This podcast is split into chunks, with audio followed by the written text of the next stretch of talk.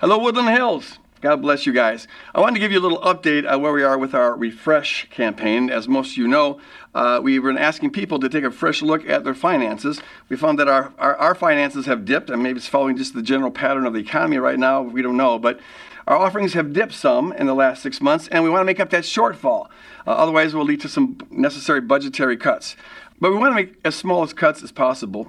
And the time for making some tough decisions about what might have to be trimmed is coming upon us. So the last day of this campaign will be Wednesday, March 20th. So if you haven't yet given to this campaign, but you think you might, and what we're looking for here are regular scheduled givers. So I'll be back next week to give you an update on how things uh, are, are going on that. But I want to thank all of you who have contributed your time and your money and your prayer and talent uh, to the furthering of the ministry of Woodland Hills Church. It, it's, it's when we sacrifice together as a body that God can use us to do great things. And God is using us to do some really, very cool, cool things. And we ought to pray that that continues and even increases as we move into the future. But it, it, it, it, it happens as all of us together bleed for the sake of the kingdom. Okay, God bless you. Now, I, I want to introduce today's speaker. His, uh, his name is Dan Kent. He's a dear friend of mine. I've known Dan for 20 some years. I know him when he was a student back at Bethel, you know. But he's one of the sharpest students I ever had. I got, the guy's really got it going on. Um, he plays a big role at renew.org, and he just came out with a book. Uh, it's going to be probably, uh, released really soon here. It's called Confident Humility. Uh, I read it, and uh, it is. It, he has a new take on it. Let me just tell you that. He'll be sharing some of that today. I encourage you to really, really listen to this guy. He's got some real wisdom. Please give a warm Woodland Hills welcome to Dan Kent. Take it away, Dan. Uh, thank you. Thank you so much. Thanks, Greg. Oh, where'd he go? It was probably re- pre-recorded. That's that's my guess. Uh, hey, uh, so everybody told me that this is the rowdy of the three. I usually come. I usually come in the morning, and it's not quite as rowdy, but uh, I'm, I'm very happy to be here. Listen, this is my first time preaching this weekend at Woodland Hills. It's, it's, it's an honor for me because this ministry has served me for 20 years, and it feels so good to give something back. And uh, thanks for being a part of it. Um, also, before I start, uh, my heart is so heavy over what's happened in Christchurch, New Zealand. Uh, I would just like to pray together with you, if you don't mind. Heavenly Father, we come before you. Uh, Woodland Hills Church is absolutely opposed to the violence and the hatred that fueled the violence in Christchurch. And we just pray that you can be with the victims of this, this heinous massacre and that you can bring good out of that uh, and bless them uh, and just make that whole community a blessing because of this tragedy. And also bless us as we try to become a people who push back against whatever forces led to this horrible evil. And I pray these things in Jesus' name. Amen. We are in the middle of a, a, series. This is week two of a series we're calling The Crux of the Matter. And it's a very clever title because crux is Latin for cross, and it's English for the central thing or the essence. And so, what we're trying to do is we're trying to say, what does it look like when we have the cross at the center of everything, the center of our theology, the center of how we look at ourselves and others? And how does that help with our interactions with other people? Because right now we live in such a hostile time. There's so much fracture, fracturing, there's silos, there's this group hates that group, and there's so much vitriol. And we want to know how does living with Christ at the center help with those critical engagements that we have? Look, the guy who did this massacre in New Zealand, he didn't just wake up one day and decide he was going to do that. That was the fruit of a long journey that brought him to that point. And what we want to do is we want to know how can the cross interrupt and stop all of the little steps that led up to that horrible decision that he made. And, and that's what we're hoping to do here. For my part, I want to look at humility and how humility plays a role. And, uh, you know, I just finished this book on humility, and, and the teaching team thought, you know, humility might be an important part of this. And uh, and if you think about it, if you think about like Facebook and Twitter and the news, MSNBC, Fox, whatever it is that you watch your news, or even like the Academy Awards, you can't escape people lobbying for some agenda over another. And, uh, and it, it can get really intense sometimes, and, and it can ruin relationships, what you believe about certain issues. And, and let me ask you this when you think about these arenas where we talk about our beliefs like this and, and all of our politics kind of seep out, and This is the audience participation portion of the sermon. Do me a favor, applaud if you think we could use more humility in those arenas. Isn't that amazing? It's, it's almost unanimous. I bet you if you ask anybody on the street, hey, do you think the world could use more humility? They would say, well, yeah, of course. It's kind of like saying, would you like some more money? Of course. And yet, even though it's the one thing that it seems like we all agree that we need more of, it's the hardest thing to find. It just, we can't find humility in any of these critical moments. Why is that? Why do we seem to ditch humility when we need it the most? I'm going to propose that the reason for that is because we have some flawed understandings of humility that make our humility very ineffective. And so, of course, we ditch it when we need it most. In the process of this, fair warning, I'm going to challenge a couple understandings of humility, and I'm going to deconstruct how people often think about humility. And, um, and I just ask that you keep an open mind and an open heart and just listen and see what you think of it. And then I'm going to rebuild a view of humility that I think is very powerful based on how Jesus teaches it in Matthew 23 basically what i'm going to do is i'm going to talk about humility because there's two parts of humility. Humility is uh, on one hand how we look at ourselves and it's also how we look at other people. And i think that, that we have a flaw that sabotages humility in both of those parts and so i'm going to talk about how uh, humility is sabotaged in that and then i'm going to talk about another thing that sabotages our humility and then i'm going to talk about three applications or three takeaways so number one the first thing that sabotages our humility is that we put something other than Jesus Christ on the cross at the center of our self assessments. A little backstory on how I, how I came upon this, this research. Um, uh, I, as a, you know, my mom, she had me when she was 14 years old, very young. And I'm not going to give you the whole Hallmark movie story, but just know that it was really hard for her because she was so young. She didn't even have a, a junior high education. And, and she didn't have a partner, so it was just me and mom. And, and she worked so many long hours, and she worked so hard for me to give me the best life that she could. And, uh, but she was gone a lot. And so I had to sort of kind of figure out life for the most part on my own. We kind of grew up together, mom and I. And I had to kind of figure out life a lot on my own. And, and I was very ambitious in this pursuit. I really wanted to figure out how do you live and how do you make the most out of life and what's the right way to be. And I was like a little social scientist where I'd watch people. Why do they do that? Why do they do that?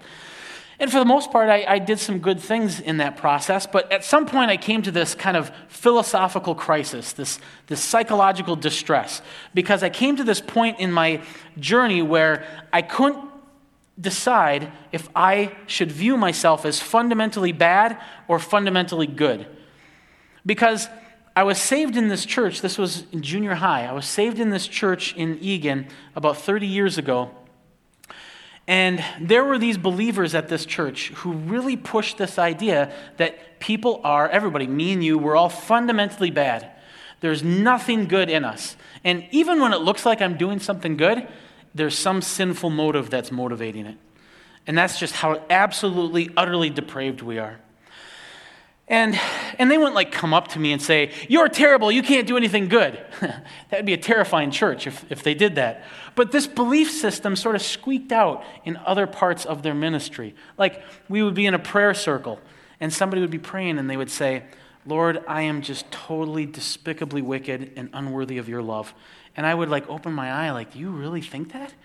And I would look around and people would be nodding and whispering amens. And I just, personally, I just couldn't accept that. I couldn't accept such a deplorable view of myself. Um, and it was probably simplistic reasons why, because, you know, you've seen this yourself. They had these paintings on their walls, and they had their children's books with all these pictures of Jesus. And you've seen these pictures with Jesus with the movie star hair, and somehow perfect teeth, and a little giddy kid on his shoulder, and parents in the background, all jolly and happy. And none of these people in this picture look like they viewed themselves as despicably wicked. They all seemed pretty okay with themselves. And Jesus didn't treat them like they were despicably wicked. Why should I look at myself like that? It just didn't seem to add up to me. Plus, I tell you, this church treated me with such dignity and gave me so much love. Whatever is good about me right now is largely due to the love that those people gave me back then. And, and that's like my first taste of Christian community. So they weren't really living out this belief that we're just all so terrible. They lived a different way than what they proclaimed. Plus, this is in the early 90s.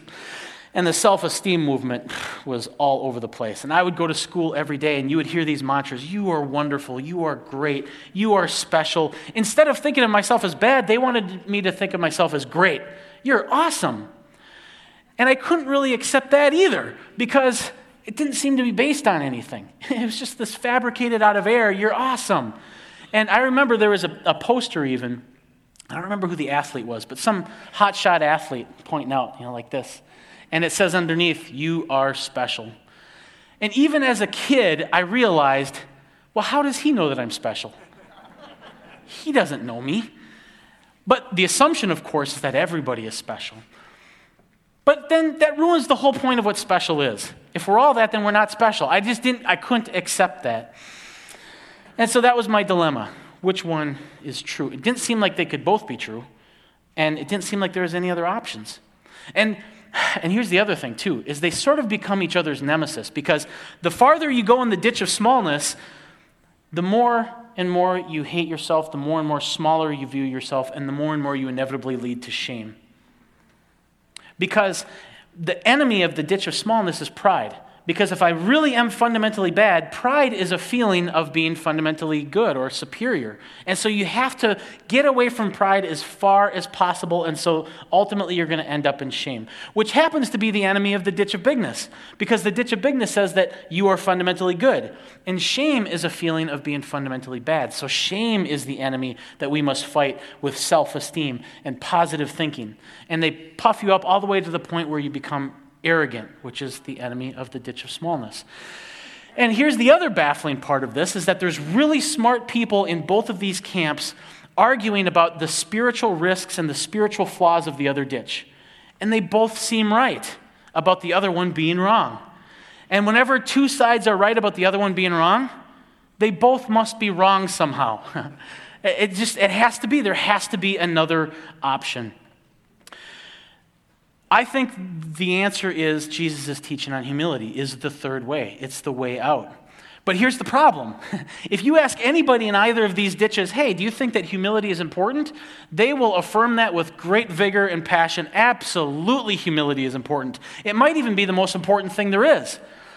The problem, though, is how they understand humility emerges from the conceptual presuppositions of their ditch. It comes out with all of the pre workings of their ditch. And so it comes out looking very different than the humility that Jesus teaches in Matthew 23. I realized this when I was in college. Uh, back at Bethel, like Greg said, it wasn't in his class, though, it was in Professor Herzog's Life and Teachings of Jesus class. And uh, I just remember this so much because he was, uh, how he did it is he would give out these little scraps with a word on it. And whatever word that you were given, that's what you had to write your final paper on. And I remember he was walking around handing out these scraps, and I was thinking, oh, please give me atonement. Give me atonement. No, no, no. Sanctification. Oh, that'd be great. No, no, no. Covenant. That's the one I really want. Give me covenant. Give me covenant. And I got my little piece of paper and I opened it up. Ah, humility. Ah, so boring. And I asked, like, hey, you want to trade with me? And now, these Bible students are ruthless. They had no interest in trading for humility. So I was stuck with studying humility. And, and so, how I usually study uh, a topic, anything that I, I, I, research, I usually start with how other Christians uh, think about it. And what I found was other Christians all kind of agreed that humility is roughly the opposite of pride, is how they would say. Humility is the opposite of pride. And it looks something like this. And when you look at that, that seems pretty intuitive. Humility is the opposite of pride. It seems right because, as hard as I try, I can't imagine a person who is both prideful and humble. I can't do it. And so there's something that seems right about that. But the more you think about it, the more I think you'll find that there's also something wrong with it. The more you think about it, I think you'll start to see the ditch of smallness with its fingers in there as well. Because if, if uh, if humility is the opposite of pride, and if pride is big and pro self and full of bluster, then, and if humility is the opposite, then humility has to be small and anti self. And the more humble you become, the smaller and the more anti self you have to become. And so there's this incredible downward pressure that gets put on us as we try to get more and more humble. And uh, one, one pastor in, uh, I, I don't want to say his name because he's a really good writer, but on this point, this is, we disagree on this, but he says this In the Christian life, the way up is down, he said. And so that downwardness is just baked into how we should pursue humility. And, and, this leads to sort of a farcical competition for downwardness. If you read people, like if you go to a party and you say, hey man, I caught a fish, it was this big, people will try to one up you. Oh, yeah, well, I caught a fish, it was this big. But you read these people, and it's like they're trying to one down each other. It's like, I am just loathsome. I am a pulsating ulcer. I am a bleeding wound. You know, just like all these, I am a burp trapped in the fool's throat. You know, just like all these terrible, you know, I can't, ah, man, it's, and it's such a buzzkill reading. It's like such a bummer. Humility is literally a total downer. I thought that would be funnier. Hold on.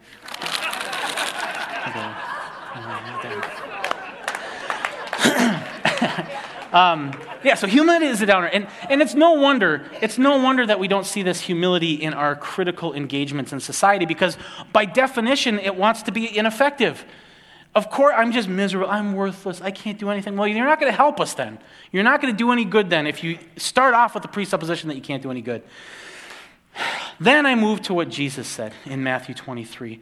And I read Matthew 23, and I felt like my heart roared when I read this because Jesus provides this alternative to the two ditches that is so powerful and liberating. And I want to set it up a little bit. Now, he's, he's in front of the Pharisees here, but he's talking to the crowds and to his disciples, and he's using the Pharisees as sort of a prop uh, to make his point. He's about to talk to the Pharisees starting in verse 13 after this section. And he's about to open a can of you know what on these guys because this is like his most aggressive assessment of the Pharisees. It's called the seven woes in a lot of Bibles. But he starts with the foundation of their problem before he goes into the seven woes. The foundation of their problem was that they lacked humility. And so, in these 12 verses, I think he gives his most robust understanding of what humility is like. And I'm going to read it and then we'll kind of break it down a little bit. Then Jesus said to the crowds and to the disciples, The teachers of the law and the Pharisees, they sit in Moses' seat. So you have to be careful to do everything they tell you to do, but do not do what they do, for they do not practice what they preach. They tie up heavy, cumbersome loads and put them on other people's shoulders, but they themselves are not willing to lift a finger to help. Everything that they do is done for people to see. They make their phylacteries wide. What the heck is a phylactery? We'll come back to that. And the tassels on their garments long. They love, oh, sorry, I lost my spot. They love the place of honor at banquets and the most important seats in the synagogues. They love to be greeted with respect in the marketplaces and to have people call them rabbi. But you are not to be called rabbi. For you have only one master, and you are all brothers and sisters. And do not call anyone on earth Father, for you have one Father, and he is in heaven. Nor are you to be called teacher, for you have one teacher, the Messiah. The greatest among you will be your servant, for those who exalt themselves will be humbled, and those who humble themselves will be exalted. Now, there's a lot of stuff here. Um, I wrote a whole book on it, uh, and I can't, I can only talk about one thing. so, uh, the first thing that jumped out at me right away is that the ditch of smallness is wrong. Humility cannot be the opposite of pride, the way the ditch of smallness says. And you can see this in verses 8 and 9 of what I just read. You are not to be called rabbi, and do not call anyone on earth father. Now, it's not the titles that Jesus cares about because he uses father and rabbi and teacher all over the place. In fact, even at the beginning of this passage, he refers to the teachers of the law. He doesn't care about us using CEO and coach. That's not what he cares about. What he cares about is the exaltation that we take from it, the puffing up of having the title. That's what he's going after here. Because he says, do not let anyone uh, call you rabbi. Don't exalt yourself over others. He's agreeing with the ditch of smallness. Pride is bad. We have to stop exalting ourselves over others. That's spiritually dangerous. But then he turns the ditch of smallness on its head. He just blows the whole thing up because he says the opposite of that is also bad. And so it can't be humility then. He says, don't put anybody above you either. Don't call anyone on earth father. Don't exalt others. Jesus is saying that both being exalted and exalting others and feeling inferior to others, they're all flawed. There's something wrong with all of them. So Jesus' understanding of humility will look something more like this Humility is contrary to both shame and pride. Now, this is a little abstract, and something that was really helpful for me was uh, James Kellenberger has a metaphor or an analogy on uh, pacifism. You can think of pacifism as the opposite of winning a war, but you could also think of pacifism as the opposite of losing a war. But you wouldn't say that pacifism was somehow a balance between winning a war and losing a war. That would be silly. Pacifism is against the whole war thing itself. Pacifism is against anything having to do with war. In the same way, humility is the opposite of whatever it is that creates shame and pride, which we're going to talk about in a minute. What this means, a few things right away. That our intuition that both ditches must be wrong Absolutely, because if humility is contrary to both shame and pride, then anything that leads to shame and pride must be somehow contrary to humility. And since the ditch of smallness inevitably leads to shame, and the ditch of bigness inevitably leads to pride, there must be something fundamentally flawed in both of them. The second thing is that humility neutralizes both shame and pride. The more humility you have, the less shame and pride you should have in your life which also means, inversely, if you feel superior to others, there's something in you that's lacking humility. There's something wrong about how you're assessing yourself. But also, if you're feeling inferior to others, there's something wrong with how you're viewing yourself. Both are flawed. Both is reflects something wrong with your spirit. It also means that not all humility means tearing people down. Sometimes to humble yourself, you need to be built up. And doesn't that make sense? Don't you see people who are just like they're so self loathing, they hate themselves so much? The ditch of smallness would celebrate that. You're doing good. But no, it doesn't feel right. There's something wrong about that. These people need to be built up, not to be torn down more. So, how does this work? How is it that humility removes shame and pride? Well, I think there's two parts of it. The first part of it is that humility is based on something different. Humility has the love of God at the center. When you look at yourself through the lens of God's love for you, that's what humility is based on.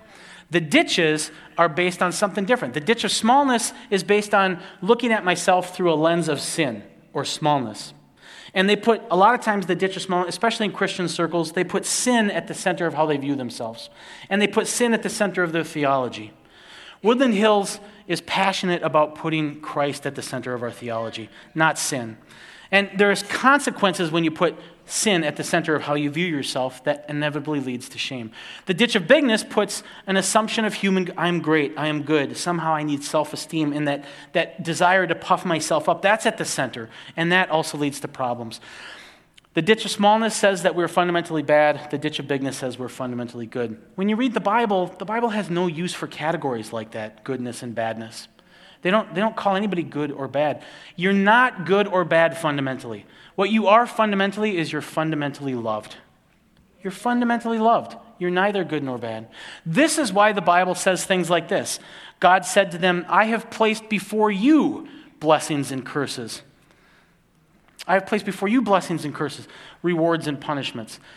He's placed it before it. The goodness and badness is something that he puts in our laps that we can do something about. That's a secondary thing. Um, the second part of it is that uh, God doesn't just have this unsurpassable love for me and you, He has it for everybody. And if you think about shame and pride, they're always socially indexed. If you were, think of it this way if you were the only person on the planet, somehow you were just the only one, and you had the whole planet to yourself, it'd be really fun.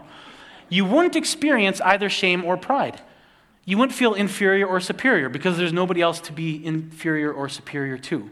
And so it requires other people.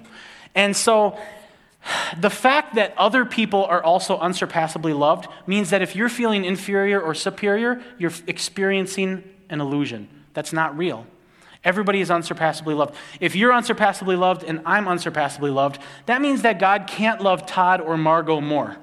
Because if they could, then his love for me would have been surpassable. And so the fact that God loves us each with an unsurpassable love means that we're all unsurpassably equal. So, we are unsurpassably loved and unsurpassably equal. Then why then doesn't it seem like we are? why, why does life not seem like we have this unsurpassable equality? I believe that the number one reason is because we're living in a delusion. We're born into a delusion, and we're all born into it. And part of being a disciple is working ourselves out of that delusion. And I call it the delusion of inequality. And what it is, is it's this belief, and the economy and a lot of societies and a lot of parts of our society depend on this delusion. But the delusion is some people are better than others. Some people are better than others. And we believe that. Um, we see this in Jesus' uh, teaching here, in right in verses 8 and 9 again. He says, Do not call. Uh, do not let anyone call you rabbi, and do not call anyone on earth father. So don't put people you know, don't let people put you above them, and don't be below other people. For you are all brothers and sisters. That claim right in the middle of this exaltation and the, the diminution, uh, that means that he's making a statement that you are all equal. You are all brothers and sisters. He doesn't say, hey, pretend, you know, just go with it. Pretend like you're all brothers and sisters. Pretend like you're equal. He's making a claim that you are all brothers and sisters. You are all equal. Equality is reality. That's the truth. Inequality is unreality. It's a delusion, it's a false belief. And man, you know, I've worked for 20 years, I've worked in mental health and I've worked with psychotic patients and uh, delusional patients, people who have false beliefs. They do some strange things, and I've seen it all. uh, and, you know, like I had one, I had one lady who, uh, she took an axe and she went through her neighborhood and she started breaking in garage doors. Every garage door she could find, she would break in with, with an axe. And I had this other kid, he was a teenager, and all of a sudden one day he stopped talking, and all he would do is he would walk around like this. opening and closing his mouth. And I had this other guy, the cliche man with the tinfoil hat. I even had the tinfoil hat. Guy came in with a baseball cap, and underneath his baseball cap, there was tinfoil all lined up. And you look at stuff like that and you say, man, that's just irrational. That's so irrational. That's why we have places to bring people so they can get help, because they're so irrational. And they definitely need help. But what I've learned is that the more you understand what they're experiencing, they're actually often hyper rational. Once you understand the beliefs that they have in their behavior, their behavior makes total sense, as strange as it is. The lady with the axe, she was convinced that her two daughters were being sexually molested in a garage somewhere, and she was trying to save her girls. The boy who stopped talking, he thought that he had become a fish, and he was walking around like he was a fish for like several weeks. The guy with the tinfoil hat, absolutely brilliant graduate student, got wrapped up in this thought that he thought that the government was trying to control his thoughts with satellites, and so he wore the tinfoil to repel the radio waves. Delusions make us do strange things, and the delusion of inequality is no different. As soon as you believe that some people are better than others, you start to act strange. The problem, though, is we all share the delusion, so we don't see how strange it is. We're all sharing in the same thing, so there's nobody to say, hey, that's really strange. That's what Jesus is doing. That's really bizarre what you're doing. The first thing that we do when we think that some people are better than others, we start to obsess about ourselves because I need to know where I am in the hierarchy.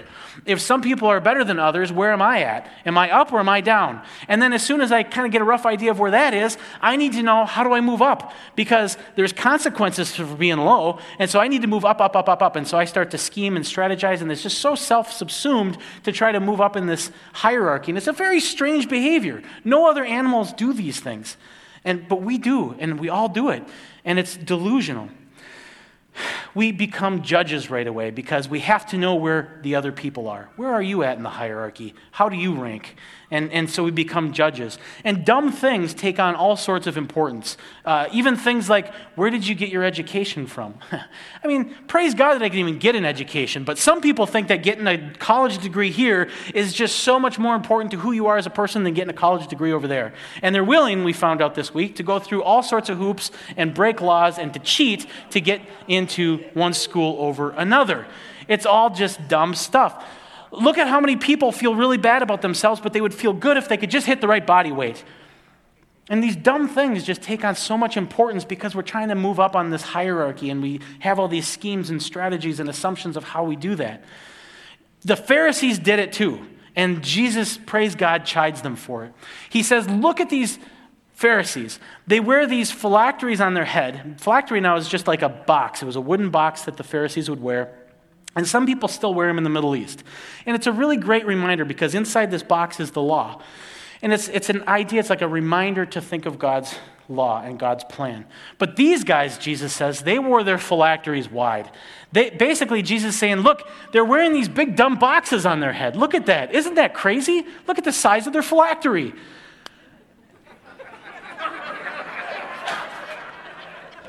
and the tassels indicated how much education the Pharisees had. And so Jesus is just totally chiding these guys. They walk around as if to say, Look at our phylacteries. Aren't we just good boys? We're such good boys. We have the law of God in front of us at all times, and we're smart too. And Jesus says it's just a tinfoil hat, is what Jesus is saying. Look at their tinfoil hats, is what he says. Nothing that we do can increase or decrease our worth. We are all unsurpassably loved. Nothing we can do, there's nothing that we can do that can increase or decrease our worth. We are all unsurpassably equal. So, how do we live into this equality? Uh, I'm going to give three things. The first thing is that we have to stop reinforcing these false hierarchies. And how do you do that? There's probably a thousand things to talk about, but I just want to look at the ditches because it matters which ditch you start in. To stop reinforcing false hierarchies. In the ditch of smallness, man, you got to stop talking small about yourself. Because the more you talk small about yourself, the more you reinforce this idea of small people and big people. And so you have to stop talking small, and you have to stop belittling yourself and others, and you, you have to stop talking small about human nature. God died for you. Don't don't diminish that which God cherishes. In fact, God even became a person for as long as we would let him. he, he, he wanted to be here, and we let him stay, hang around for about 30 some years. That's how great it is to be a person. That we have sin, and we have to deal with that, and that's important, and that's a, that's a part of our life as well. But we're also loved, and we're also pretty great, and God wants to dwell with us. So we can't be as bad as the ditch of smallness says. I think we should do what the Apostle Paul coaches us to do instead and build people up instead of tear people down. The Apostle Paul says, build people, not puff them up, not puff them up, build them up. Help them see their security in God's unsurpassable love for them. Now, the ditch of bigness, they have to do something, they have to stop puffing themselves up. You see, because God loves us with an unsurpassable love, it's easy to jump to the conclusion that we must be unsurpassably good. Because when we love things, we love things that are good. I love chocolate chip cookies because I think chocolate chip cookies are good. Brussels sprouts, I don't love Brussels sprouts, I'll be honest with you. but God loves us when we were still sinners. His love is different than our love. We're amateur lovers. We're still learning how to love the way that God loves. And God loved us while we were still sinners. So goodness and badness is separate. So just because God loves us doesn't mean that I'm doesn't mean that I'm done. Doesn't mean that I'm complete. Because God loves me so much, he wants so much more for me. And so we have to stop assuming that we're already there if we're in the ditch of bigness. The second part of that is that we have to stop engineering our relationships for um, our own personal benefit if we're in the ditch of smallness. We jumped ahead a little bit, sorry. Uh, I'm not there yet. Uh, the second part of that is, is you have to stop engineering your relationships. So, and this sounds so good. It does. It sounds so good. People will say, surround yourself with positive people. And that sounds so good. And, and we need to uh, avoid people that are going to sin and get us into trouble. And we have to have boundaries for sure. But we have to be careful with this because nobody ever really defines positive. Do you ever notice that? Everybody just assumes what, what you mean. Surround yourself with positive people. And that's why you can look at Republicans and Democrats and Vikings fans and Packers fans and white nationalists and Antifa, and they all say surround yourself with positive people. But they certainly aren't thinking of the same people. And so what ends up happening is you just end up surrounding yourself with people who are just like you. That's exactly what happens. And, and that may be comforting, and that may be fun, and life may be easier that way, but you're not going to be challenged ever. You're not going to be challenged by a bunch of people who are just like you. And people who are positive are usually not the type of people who are going to challenge your belief that you think you're awesome. And so that feeling of awesomeness just keeps growing because you're not surrounding yourself with people who are going to challenge you. And so we have to stop doing that if we're going to stop reinforcing this hierarchy. Jesus tells us to hang around with the meek. and the ineffective, the prostitute, the morally compromised, the greedy, the tax collector. That's a very different thing. You can't reconcile that. You have to choose which one are you going to which one are you going to listen to. The second way to realize this equality is to stop living from the outside in and start living from the inside out. And uh, there's a lot of things to this, but discipleship is about obeying Jesus as our one teacher, he says. You have one teacher. Discipleship is a choice to devote ourselves to that one teacher. And that's a very different path than the path that we find in politics a lot of times. Politics tends to be an outside in endeavor. Uh, and when I say politics, I don't just mean government politics, I mean theological politics. What's your view on the end times? What's your, how do you think that God knows the future? Uh, things like that or family politics or work politics. All of those are outside in endeavors. A lot of times it's about laws and about rights and about punishments and about incentives, and you're trying to control behavior from the outside in. Uh, and, and you look at, at all of that, and it's all just this outward momentum. But discipleship is about trying to change from the inside out. It's a very different path. It starts off very similar, but eventually it becomes very different. Um, ultimately, politics is about managing, about managing ourselves, managing people, managing resources. And we need to do it. Unfortunately, we have to do it because we got to manage this mess. But that's all it is. Uh, ultimately, all of the vitriol and hatred about politics is just hatred and vitriol about a different opinion about management philosophy. And we have to engage it because sometimes those management philosophies cause great harm. I mean, look at how many young black men are in prison that shouldn't be there. I mean, so we have to engage it because this is just absolutely wrong. But we don't have to devote ourselves to the management philosophy. We can instead devote ourselves to discipleship under Jesus and becoming the types of people that don't need to be managed. That's what devotion to Jesus is about. You don't need to manage a person who's loving and sharing their resources and helping people. Those people don't need to be managed. It's only the people who are conniving and trying to move up in the hierarchy. Those are the ones that need all of our management resources. In politics, everything is usually a means to an end. It doesn't matter what I say and do to people as long as we get the results that we want. You'll thank us later. is sort of the it's just politics, they say. In discipleship to Jesus, how we treat one another is the whole show. It doesn't matter if you get what you want if you don't treat people the way that they deserve. It's a totally different path. And so that's the choice we have to make. Which path we're we going to go? The inside out path or the outside in path? Because uh, uh, at some point, this is in my book, I'm very proud of it, so I'm going to hit you with it here. The better you become at sumo wrestling, the less effective you're going to be at competitive swimming. That's just a fact. Think about it.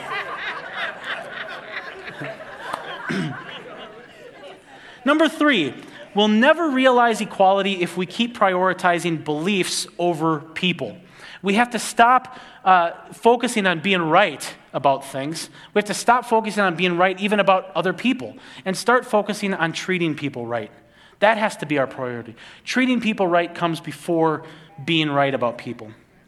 Jesus died for people, not for their beliefs. He died because he loved people, not because they were a Democrat or a Republican or they had a good view of finance management. I mean, seriously, really? No, he died for people. And that's why you see Jesus hanging around people who had just wildly different beliefs, and he, he dwelled with all of them.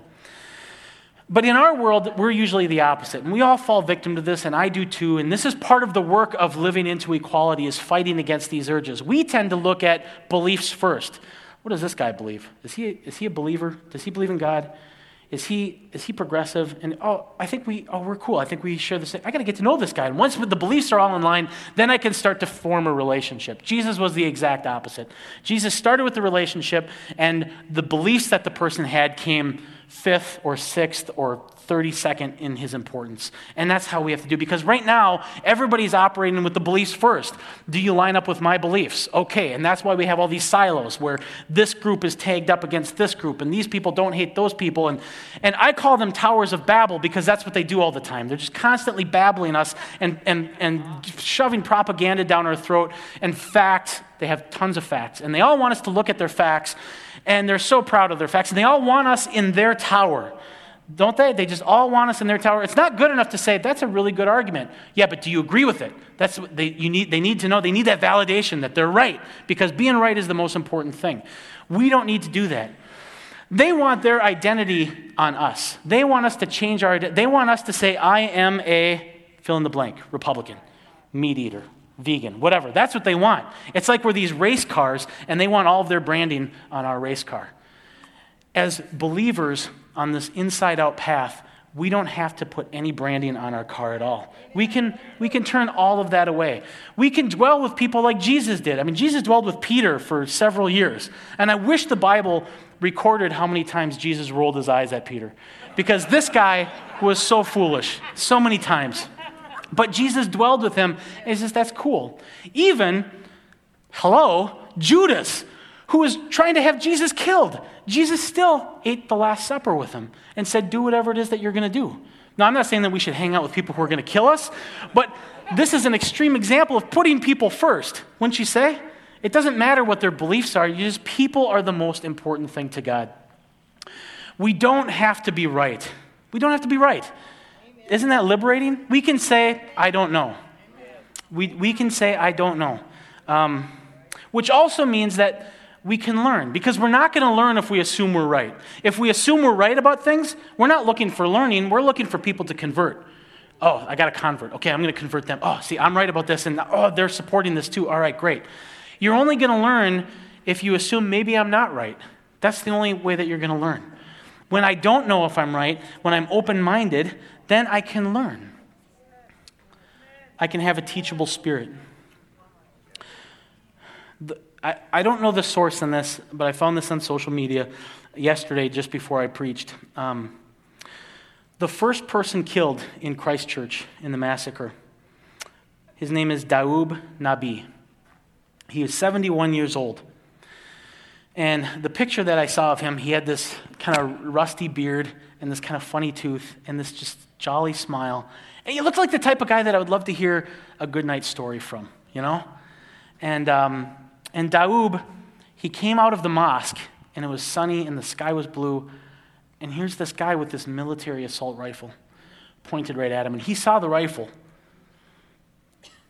And Daoud looked at the guy with the rifle, and he said, Come in, brother. And then the guy blew him away. That was his last words. I could learn something from Daoud, don't you think? How could you have that open heart to a guy who's so violent and has hatred in his eyes, and yet he said, Come in, brother? Man, I could learn something from that guy. But I'm never going to learn from him if I put the assumption of being right first, because he's a Muslim. He believes different things. He's under a different theological management system as me. he has a different form of theism than me. Jesus wants us to put the person first, and that's how we can really learn. Even when people have radically different beliefs, we can still have those wonderful connections and, and opportunities. Humility. Humility is not, it's not just some behavior that we do to like impress grandma. you know, it's, it's a profound, it's a revolutionary view of self and others. It totally changes how we view ourselves and others in a way that I think is very liberating because in the ditches, you end up with anxiety and shame and pride and all of the fluctuating ego just going up and down. But with the stability of humility, man, the world kind of opens up a little bit more as like a playground you know, where you can just do things just for the sake of doing them because it's fun.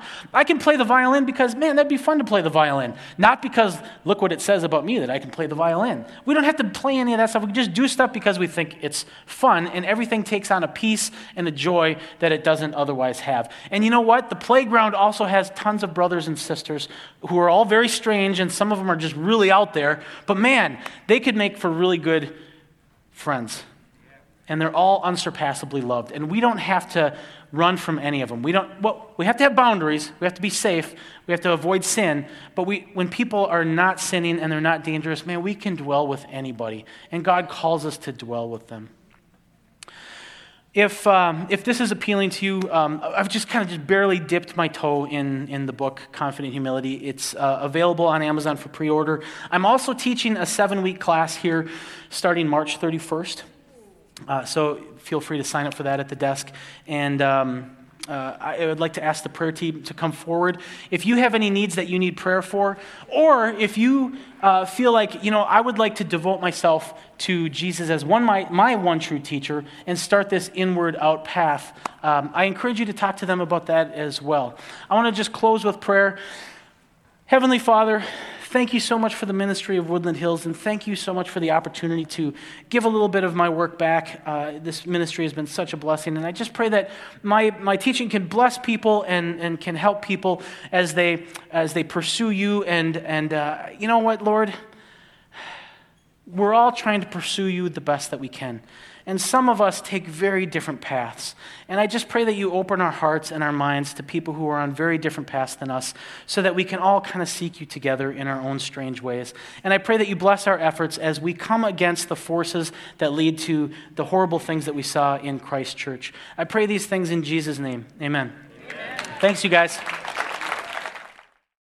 Hi, folks. My name is Greg Boyd. I'm the senior pastor of Woodland Hills Church. We're right now in the middle of SOMA, which is our School of Missional Apprenticeship. Uh, this awesome community of students that have come and just live with intentionality in this missional context. I had the opportunity to uh, teach at, at, the school sometimes and, and, interact with the community in other ways, and it's just been a joy. So we're taking registrations now for the next coming school year, being this fall. So check out this message. At Woodland Hills, we want to make as big a splash for the kingdom as possible. Um, and uh, we do that through podcasts and things like that and through our writings. But uh, to really get the kingdom on the inside takes more than just hearing a sermon once a week or reading a book. So my life changed when I experienced at age 26 a, an intensive communal school of ministry apprenticeship. And when I met Greg in the early 80s, we found out that both of us resonated with that type of experience. We've always dreamed for like 25 years that this would happen at Woodland Hills. Aspen Discipleship is Woodland Hills Church's new theological and ministry equipping school, or what we refer to as our seminary for everybody. They're embedded in community so they can share life with other Jesus followers that will support their training experience and their learning experience in the school. Anyone who really says that they follow Jesus and they really believe that, I feel like they should go through Soma or something like Soma, as in really what is Jesus talking about when he's teaching about community and the body of Christ?